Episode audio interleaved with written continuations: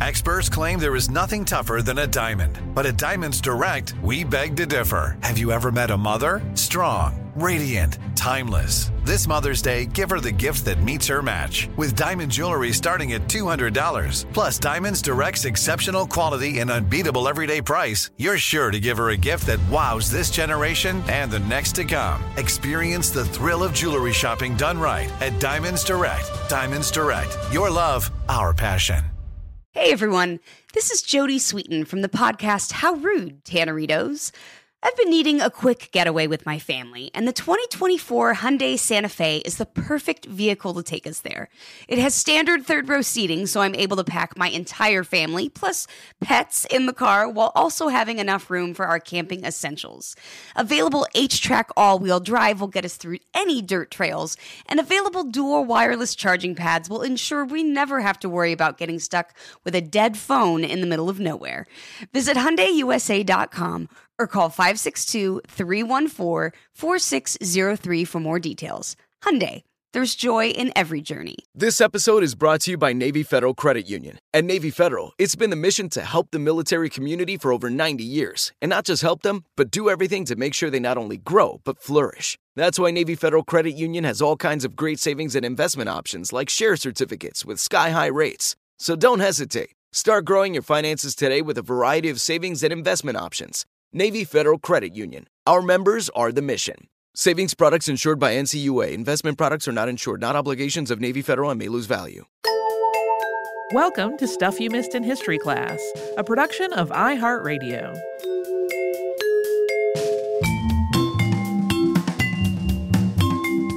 Hello and welcome to the podcast. I'm Tracy V. Wilson. And I'm Holly Fry.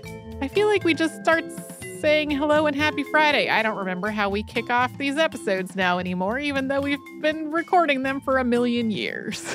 uh, sometimes, you know, one's brain dips a little. It's like how when we're doing the thing at the end of the episode about uh, where to find us, sometimes I will just go, What is our email address? I don't even know. Uh, so this week we had this accidental two parter on Irving Berlin, who I had kind of thought about as like sort of a like a low key Christmassy episode for December because of the song White Christmas and the movie White Christmas. And then it blossomed into two parts that uh, could no longer happen before Christmas, happened after Christmas, but not really about Christmas much at all. um, and uh, I do, though, want to talk about the movie White Christmas because, as we said in the episode, uh, it has it's a movie that has aged beautifully and terribly at the same time. Um, Mhm. like there's uh, just there are so many performances in it that are delightful and songs that are delightful, and also the whole movie is really about a man who feels old and sad and useless, and everyone stops what they are doing to try to make him feel better. Right. Um, there's some age differences in the couples that people find a little jarring today. And then there's also that song that sort of celebrates how much they love minstrel shows. I really don't know how much influence Irving Berlin had over the plot of the movie. Um, I did not go look into that, but realizing how soon that was to like his career winding down and Mhm. how he felt about it, I now kind of see it in light of that of like uh, how how much of this character was like sort of a reflection of Irving Berlin wondering how many how many years as an entertainer and a songwriter he had left. Yeah. Yeah, it's interesting. I had not known before this the context of Christmas being a difficult time for him. Mhm. But I have always been the person who was like, the song White Christmas is not a happy song. It yeah, like there are arrangements of it that are really peppy, but like it can sound wistful and nostalgic and just sad, like heartbreaking. It's always sounded sad to me since I was a kid. Mm-hmm. It all I always conjured this image of somebody like trapped somewhere where they couldn't get to anyone they wanted to see. Mm-hmm. And so now I'm like, oh, maybe maybe that's actually kind of how the song is. It's not just your weird little gothic child read of it. Yeah. I um had a very funny moment when we were talking in the first part of this one about wax cylinders Oh yeah. and the idea of a performer having to perform it over and over as they recorded one-offs and how much like today and for a long time right since mass production has been a thing like part of what people know in learning of songs are like the unique breaths and phrases of a given performer like when they sing it or whatever and Mhm. how that's one of the things you notice when you go to a live show that they do it slightly differently and imagine if everybody had a different sound memory in their head of what it was supposed to sound like and it's just a fascinating thing to me that there would never be one definitive version of any given song so any changes within performances would have completely shifted it Yeah. the internet would lose its mind if that were the case. It'd be like, well, mine, he breathes before the the. Like, I just can't. It's so fascinating. Yeah. I didn't realize until working on this, like what sheet music, like I took piano lessons as a kid. I had sheet music for things, but like to me, the sheet music for whatever was the thing purchased to learn to play the song for my piano recital or whatever. The idea that like there would be effort put into like a very nicely illustrated cover that was also like a marketing effort for other sheet music. And that in addition to people buying the sheet music so they could learn to play the thing on the piano that they would sort of be collecting sheet music as these attractive things to have in their home. Like that was not really a thing that had ever entered into my mind until working all on this. I kind of had a sense of that because I remember um, when I was younger, when I was in my teens and early 20s, I did more of this than I have in later years. But I used to often go to flea markets and just like, and there were instances where I would see sheet musics grouped together in collections. And like, I remember Mhm. talking to a couple of vendors who specifically did have a lot of sheet music. Remember, this is late 80s, early 90s. Um, where they were they were talking about how oh some people like to collect you know all of the pieces from this publisher from this year to this year. And so Mhm. i had a little bit more of a sense of it but i didn't think about it being marketed for people to collect if you know what i mean. Like yeah. people often collect things that are not intended to be collector's items sure. but these kind of were actually designed that way from the top. Yeah. One of the things I knew I wanted to include in these episodes from the beginning was the argument, not really argument, was Woody Guthrie's response to God Bless America. Like, as I was taking my very first notes, before I had even gone and gotten any research about this particular aspect of it, I just had in written in there, like, and the Woody Guthrie dispute. Um, because man, it's first of all, I just the general having a dispute between two songwriters over music like that in general is like okay i i'm into that idea.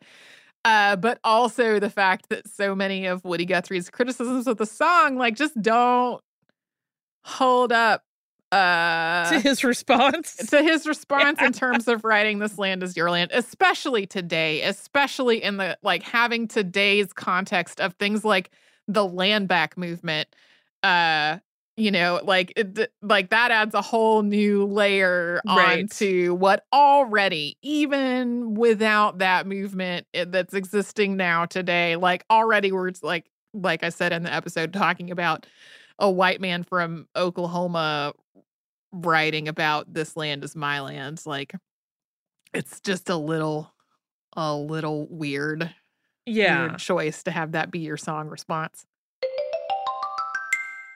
With AT&T in-car Wi-Fi, elevate your adventure by transforming your vehicle into a reliable Wi-Fi hotspot. Connect up to 10 devices up to 50 feet away from your vehicle, making it ideal for camping and road trips. Don't miss out on the fun. Embark on your next adventure today. Visit att.com slash in-car Wi-Fi to check if you're eligible for a free trial. Always pay careful attention to the road and don't drive distracted. Wi-Fi hotspot intended for passenger use only when vehicle is in operation. Compatible device and vehicle required. Xfinity has free premium networks for everyone this month, no matter what kind of entertainment you love. Addicted to true crime? Catch killer cases and more spine-tingling shows on A&E Crime Central. Crave adventure? Explore Asian action movies on Hi-YAH. Searching for something extreme? Check out skating, snowboarding, and more on Fuel TV Plus, the global home of action sports. And find crowd-pleasing bops on iHeartRadio's Hit Nation playlist. There's new free shows and movies to love every week. Say free this week in your Xfinity voice remote. Okay. I love Walker Hayes. He's amazing. He's so fun, such a great entertainer. And that's why I'm so excited that JCPenney and country music singer songwriter Walker Hayes are partnering together on a new limited time men's collection for the everyday guy. The Walker Hayes for JCPenney collection is an upbeat playlist of instant classics with laid back appeal and down home vibes. As a dad of seven kids, he knows exactly what fathers want and need when it comes to their style. This collection reflects his casually cool styles with outdoor inspired details and versatile colors.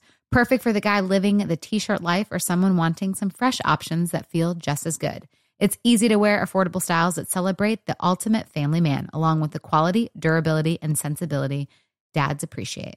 Available online Saturday, May 4th at jcp.com and in store Thursday, May 16th, just in time for Father's Day. Limited time only. JCPenney, make it count.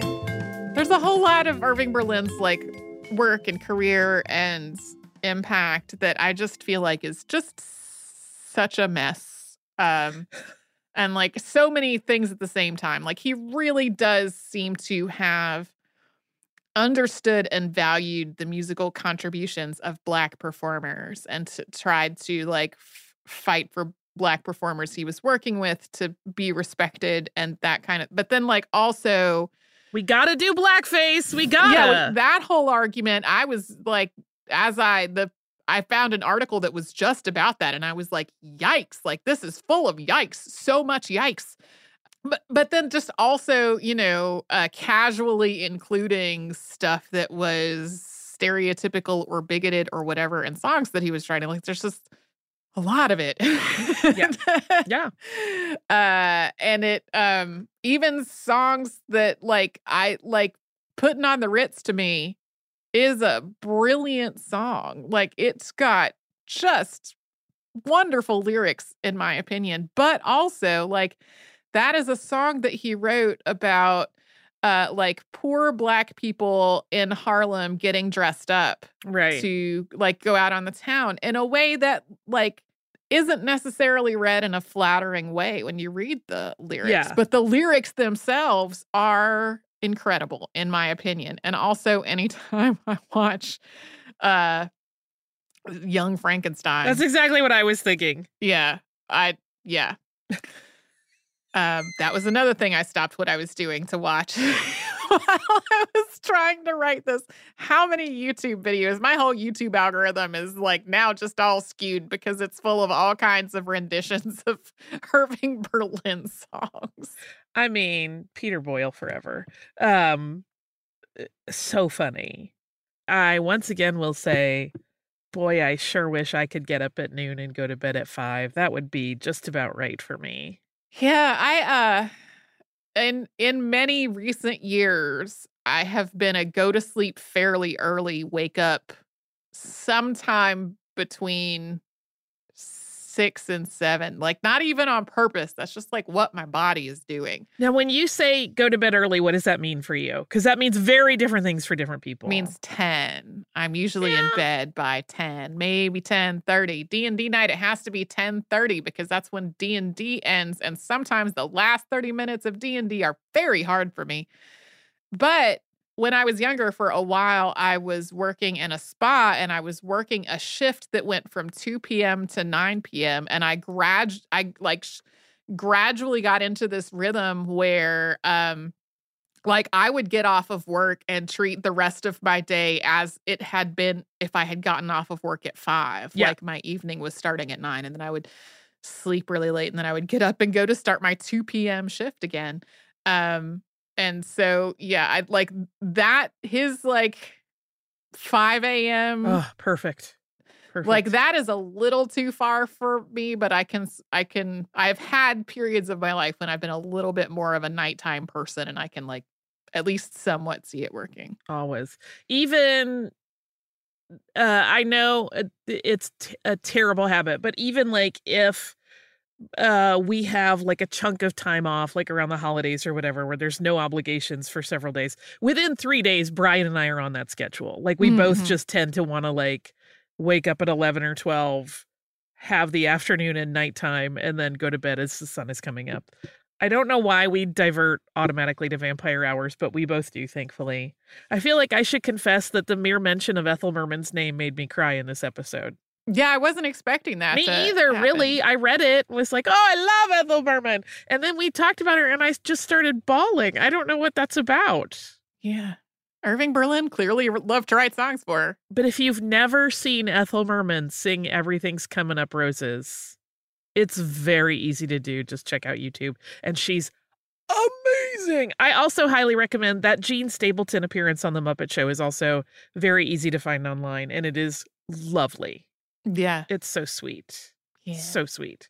Mhm. Ethel. Ethel Ethel and you know clearly I like the um very brash singers of that era. Yeah. I, Yeah. I'm like none of the lilting, sweet voiced singers. I want like I want Ethel Merman forever. Bea Arthur got mentioned in this episode. It's like my dream Yeah. episode. Yeah, the list of people like that was not even a complete list of all the people that performed in the in the hundredth birthday tribute concert. But at like, I kept finding I was like, got to put this person in there, got to put Jerry Orbach in there, got to put yeah, so many. I know I definitely had a sad as you read that list because so many of them are gone. Yeah, With only Yeah. a few exceptions. I was like, oh.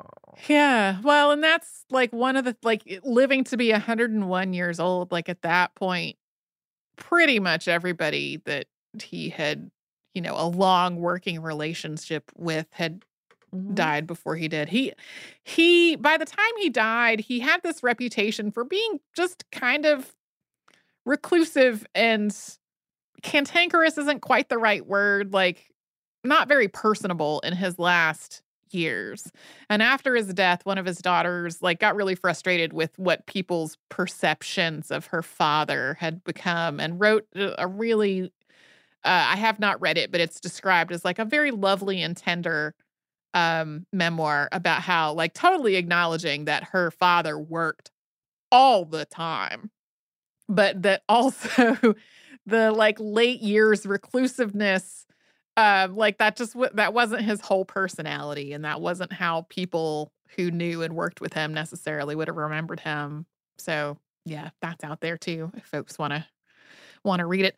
Um one of the many there's a long source list for this episode um, and one of the uh, the many sources in that source list is the book um, that uh, I mentioned. Uh, I think we quoted from it briefly in the episode, and that was by James Kaplan called "Irving Berlin, New York Genius."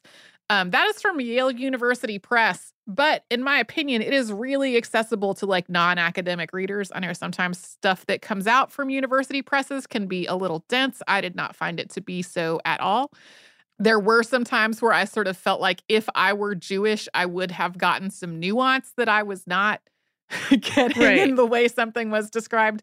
Um, but other than that, like I found it to be a really uh, lovely and accessible work on him. Um, if folks are interested in more, yeah. Happy Friday. Uh, based on when this is coming out, tomorrow is going to be New Year's Eve. And so we will have Saturday Classic tomorrow. And I hope whatever's going on for folks' New Year's Eve, I hope it's great. I've been in jobs where I had to work with the public on New Year's Eve. And I remember that often being a challenging thing. Oh yeah. So, whatever's up with you tomorrow, I hope it's great. If you're going to a party, hope it's great. If you're staying home, hope it's great. If you have to work tomorrow, hope that's great. Whatever's happening. Uh, we'll be back with Saturday Classic tomorrow with something brand new on Monday.